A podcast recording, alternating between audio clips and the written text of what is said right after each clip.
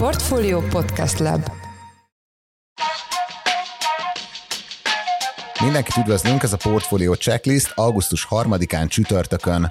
Az elmúlt hetekben nagyon sok, néha egymásnak teljesen ellentmondó információ került napvilágra az idei turisztikai szezonnal kapcsolatban. Vannak, akik már temették az idei nyarat, mások pedig nagy júliusi felfutásról beszéltek. A mai műsorban arra az egy kérdésre keressük a választ, hogy hogyan alakul a 2023-as nyár a főbb turisztikai régiókban, és főleg persze a Balatonnál. A műsorban megszólal Kelemen Lili, a szállás.hu sajtószóvivője, valamint Nagy Attila, a fővenyesi strandfürdőn működő Kalóz strandbistró tulajdonosa. Elsőként az országos tapasztalatokról lesz szó, innen indulunk a szállás.hu már említett sajtósával, Kelemen Lilivel teljesen vegyes a tapasztalat, tehát régiós szinten, település szinten, de konkrét szálláshely szintjén is változnak a számok. Vannak olyan partnerek például, akik még most is, ugye most már augusztust írunk, erre a hónapra még csak 30%-os foglaltságot látnak, viszont van olyan is, aki meg már 80%-ot lát. Tehát teljesen vegyesek a tapasztalatok, és mi is folyamatosan monitorozzuk az eredményeket. Például egy hónap hónappal ezelőtt még arról adtunk hírt, hogy már nem a Balaton a legnépszerűbb a belföldi utazók körében, csak minden ötödik foglalásunk szólt a Balaton térségében júniusban. A mostani összesítés alapján már az látszik, hogy azért élénkült a foglalási kedv a Balaton térségébe is. Most már minden harmadik foglalásunk szól oda. Ami egyértelműen látszik, hogy a belföldi utazásnak az egyik mozgatórugója az az időjárás is. Tehát ahol hogy összefüggően naposabb idők vannak, akkor élénkül a, a kereslet, főleg egyébként most ezek a lászlói foglalások már a, a Balaton térségébe szólnak, viszont az is látszik, hogy ezek a lászlói foglalások viszont rövidebb időtartamra szólnak, mint mondjuk a tavalyi nyár során, akkor még a lászlóitből is bejöttek hosszabb foglalások, akár négy-öt éjszaka is. Most viszont ezek a lászlói foglalások jellemzően egy, illetve kisebb arányban két éjszakára szólnak, tehát tehát inkább ebből is az látszik, hogy egyrészt a hétvége az, ami mozgatórugója lehet így még a foglalásoknak, és ami még szintén ebből levonható, hogy ezeknek a rövid utazásoknak a növekedése azért arra enged következtetni, hogy valóban érződik az infláció hatása, és ugyan az utazási kedv az nem tűnik el, viszont alkalmazkodva a megváltozott környezethez rövidebb időre utazunk el. Az időjárás szerepéről még később is lesz szó, de előbb még arról, hogy a gazdasági környezet egyáltalán nem csak a foglalások száma és azok hossza szempontjából alakítja az idei turisztikai piacot. Amiben szintén változás van, hogy például az északi, északkeleti országrész, az ott jelenlévő partnerek azok talán, akik a legelégedettebbek. Náluk nagyjából látszik is már így az augusztusi előfoglalásból is, hogy stabil az érdeklődés irántuk. Itt azért olcsóbb az árkategória, valószínűleg ugye most az árérzékenység miatt ez is egy döntő tényező lehet, hogy ahol kedvező ajánlatokat lát a vendég, inkább odautazik. A másik, amit talán kiemelnék, hogy Budapest és vonzás körzete is erősödött. Ebből pedig arra lehet következtetni, hogy az ott tartózkodási idő rövidsége miatt számít azt, hogy az utazási idő is kedvezőbb legyen, vagy alacsonyabb legyen, másrészt pedig az utazás költsége is alacsonyabb, hogyha a fővárosiak a fővároshoz közeli destinációt választanak. Valószínűleg ez a magyarázata annak is, hogy például Visegrád esetén a foglalási számokban 10%-os növekedést látunk az idei évben tavalyhoz képest. Most jóval szűkebb zsebből tudnak az utazásra fordítani a, a vendégek. A szépkártya felhasználás talán ezzel párhuzamosan viszont nőtt. A nyári foglalásaink negyedét fizetik szépkártyával, és ez egyébként 7%-kal több, mint tavaly ilyenkor. Amikor nyár elején, illetve még júniusban is mi is azt láttuk, hogy aggasztóak a belföldi előfoglalási adatok, akkor mi is azt mondtuk, hogy valószínűleg, hogyha a hotelek, illetve egyáltalán a szállásadók lejjebb vinnék az áraikat, akkor azzal az utazóközönséget mozgósítani tudnánk, hiszen Amellett, hogy nyilván van egy olyan réteg, aki az idei évben nem engedheti meg magának a nyaralást, talán nagyobb azoknak az aránya most, akik így most kiestek a belföldi utazásból, vagy még bizonytalanok, akik viszont megtehetik azt, hogy utazzanak, de pont ezért inkább külföld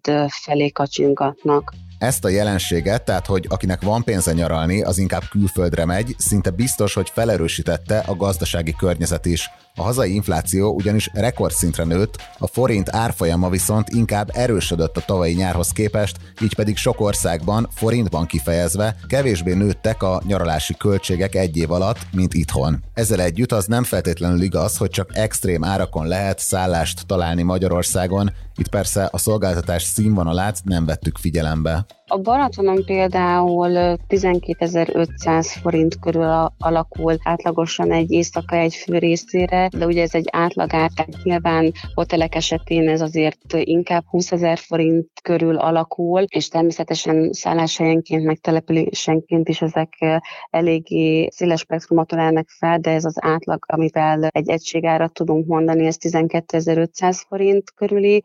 Ez egyébként 15%-os emelkedés emelkedés tavalyhoz képest, és nem is Balatonon volt a legnagyobb mértékű árváltozás, bár valószínűleg ez azzal is magyarázható, hogy már tavaly eléggé felkúztak a térségben az árak, így az idei évben már nem tudtak olyan mértékben tovább emelni, hiszen azért fontos, hogy az árversenyben ők is részt tudjanak venni. Budapest és vonzás közöttében 14.500 forint a éjszakánkénti átlagár egy főnek.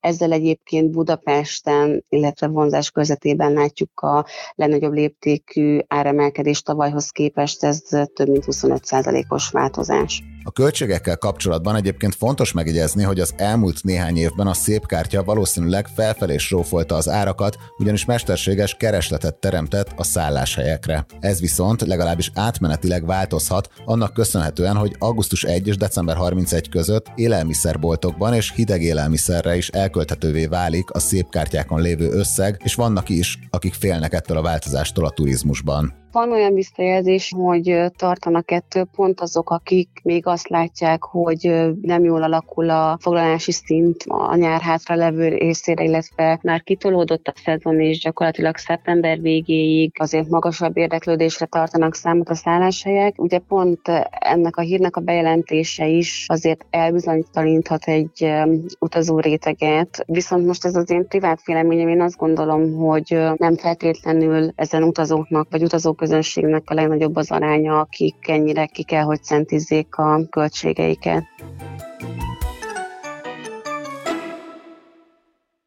Most pedig rátérünk teljesen a Balatonra. A régió mégiscsak egyfajta referencia pontként szolgál a magyar lakosság körében, ha a belföldi turizmusról van szó, és pont ebből a térségből kongatták már a nyár első felében a vészharangot, hogy az idei szezon nagyon nem lesz rendben amennyire figyeltem, ezek a hírek leginkább ilyen június végével jöttek ki, és valószínűleg akkor, akkor ez reális is volt, de mindenképpen korai, mondjuk júniusban véleményt mondani arról, hogy milyen egy nyári balatoni szezon, mert igazából augusztus végén vagy szeptember elején érdemes a nyári szezonról következtetéseket levonni, szerintem ez nekünk is széves tapasztalat. Ő Nagy Attila, a Fővenyesi strandfürdőn működő Kalóz Strandbistró egyik tulajdonosa. Őt arra kértük, hogy kifejezetten a saját tapasztalatairól számoljon be a portfóliónak.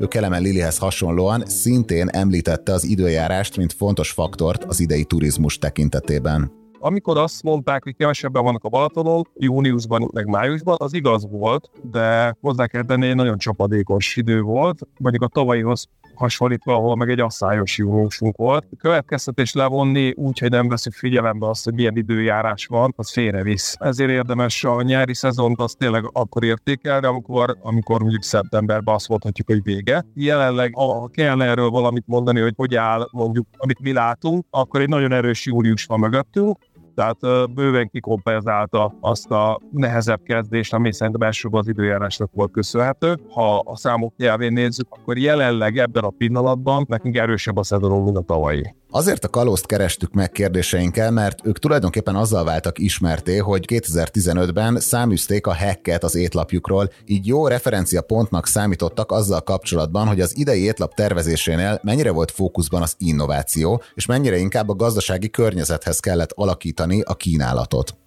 15-ben volt ez a harcsapok vezető ételünk, ugye akkor az arról szólt, hogy teljes mértékben el szerettünk volna szakadni attól a trendtől, amit, amit itt ugye hosszú éveken keresztül a balatoni büfékben, strandokon lehetett kapni, és elindul egy olyan irányba, amit így szívesen, meg jó szívvel kínálunk, és akkor lett gyakorlatilag strandbüféből fokozatosan egy ilyen bistró kínálat kialakítva. Maga a harcsa nagyon keresjük azt az ételt, ami a hacket tudja helyettesíteni, mert nem éreztük azt, hogy itt a Balatonparton mindenhol hacket kell adni. És hát miért szeretik az emberek a hacket, mert neutrális, kevés szákon benne lehet könnyen fogyasztani, és ugye ennek gyakorlatilag lett a pótlására kitalálva a harcsakumpöm és fish and chips szürke harcsából, úgyhogy ez egy nagyon sikeres étel lett. És akkor áttérve igen a kérdése, nagyon érzékeljük, mind ahogy mindenki, hogy teljesen más, sok a beszerzési árak, más a, a, a munkáltatásnak a költsége, az energiárak és minden más, de emiatt mi úgy döntöttük, hogy nem térünk el attól, amit eddig is képviseltünk, tehát ugyanúgy próbálunk innovatív ételeket kínálni, és nem az határozza meg az étlapunkat, hogy mi az, amit gazdaságosan be tudunk szerezni, hanem próbáljuk ugyanazt a vonalat továbbvinni, hogy elsősorban helyi alapanyagokra támaszkodunk, amennyiben van rá lehetőség, és az határozza meg, hogy mit vásárolunk, hogy éppen a séf, vagy közösen mit támadunk meg, hogy mi legyen mondjuk az aktuális heti kínálat, mert ugye nekünk a bistró kínálatunk hétről hétre változik. És bár az étlap megalkotásánál maradt a kreativitás, a tavalyi árréseket nem tudták megmenteni. Ezzel mindenki küzd jelenleg, szerintem aki vendéglátással foglalkozik, mert itt több út van. Egy teljesen biztos, hogy a költség színvonal, amivel dolgozunk, ami, amit nekünk ki kell fizetni a másik irányba, az jelentős. Nehéz egy számot mondani, de mindenképpen 50% fölötti a drágulás, hogyha azt, azt nézzük, hogy összességében a villany, gáz, beszállítók, munkáltatás,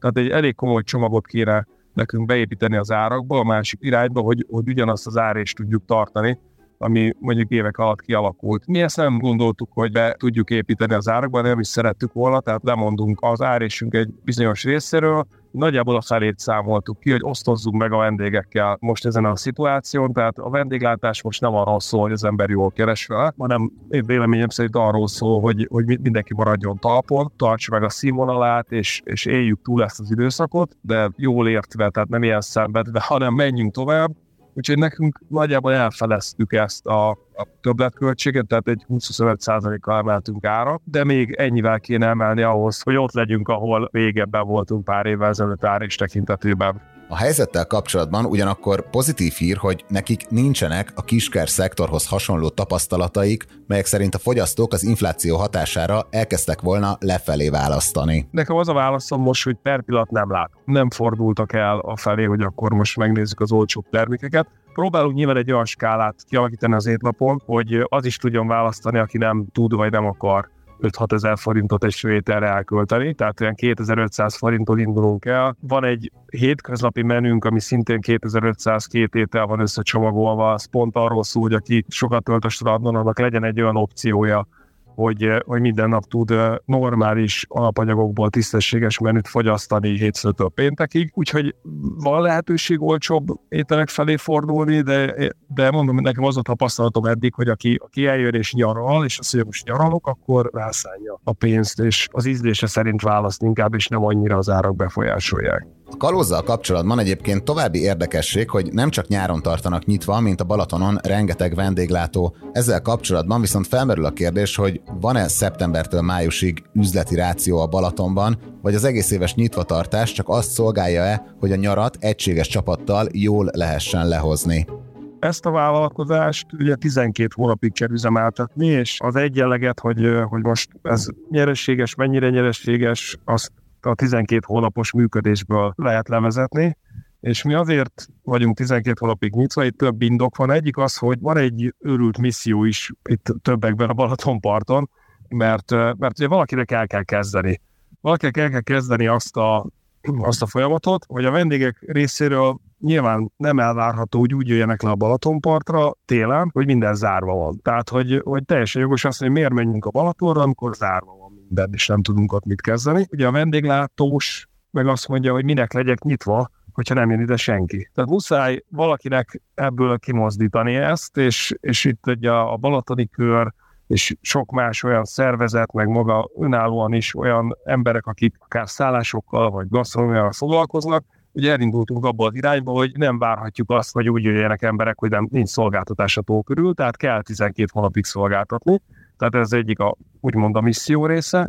A másik meg egy gazdasági számítás is van mögötte, hogy a nyári szezonnak a minőségi lehozatala, tehát hogy ott tényleg minőségi szolgáltatást tudjuk nyújtani nagy nyomás alatt, az csak akkor megy, hogy olyan kollégáink vannak, akik kipróbáltak, régen dolgoznak velünk, tehát nem lehet azt mondani egy minőségi szakembernek, akár egy séfnek, vagy egy, vagy egy pultfőnöknek, hogy akkor viszont látásra szeptemberben elköszönünk egymásra, és májusban találkozunk. Tehát, hogy ez nem egy olyan modell, ami, ami működőképes, tehát a, meg kell tartani a csapatnak a magját, mert ez hat ember, akit 12 hónapig foglalkoztatunk, ez biztosítja azt, hogy, hogy minőségi szolgáltatást tudunk nyújtani majd nyáron is, meg télen is, meg össze is, meg tavasszal is. A gazdaságilag ezt, ha racionálisan kiszámoljuk, akkor összességében a 12 hónap nyilván pozitív, mert hát azért dolgozunk, hogy azért pénzt keressünk ezzel, vagy pénzt is keresünk ezzel, de bizony vannak olyan hónapok, amikor azt éljük fel, amit más hónapokban kerestünk. Tehát vannak negatív hónapok, ez még egy küzdelem,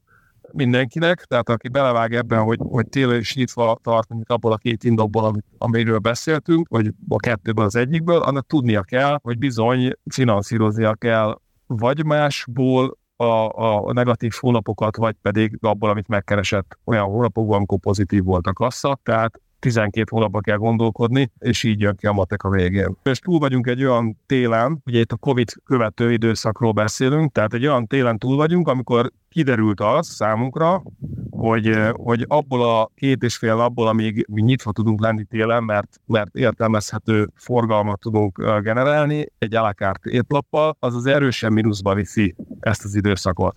Tehát a kihívás az, hogy úgy menjünk neki a következő őszünknek és telünknek, hogy minimalizáljuk annak a, annak a lehetőségét, hogy, hogy megint egy akkora mínusz termelünk, amivel ugye a nyár elején meg kell birkóznunk, és tényleg úgy indulunk neki a nyárnak, hogy, hogy, hogy nem nulláról, hanem mínuszból. Úgyhogy most ennek a, ennek a kitalálása van folyamatban nálunk, hogy mivel tudunk úgy szélesedni, hogy ne csak ezt a két napos, két és fél napos alakárt bevételt generálja a vállalkozás és az üzlet.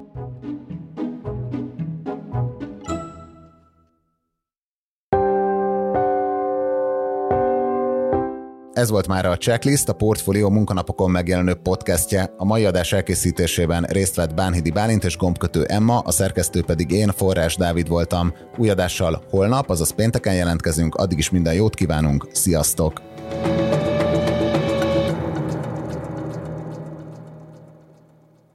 Reklám következik.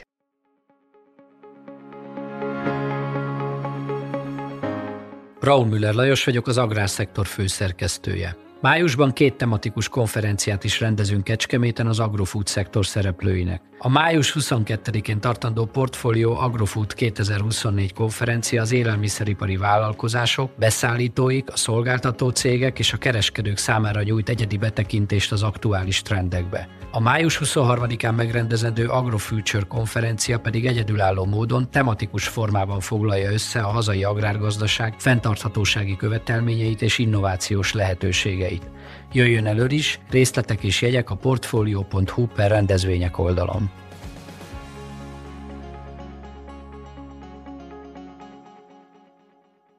Reklámot hallottak.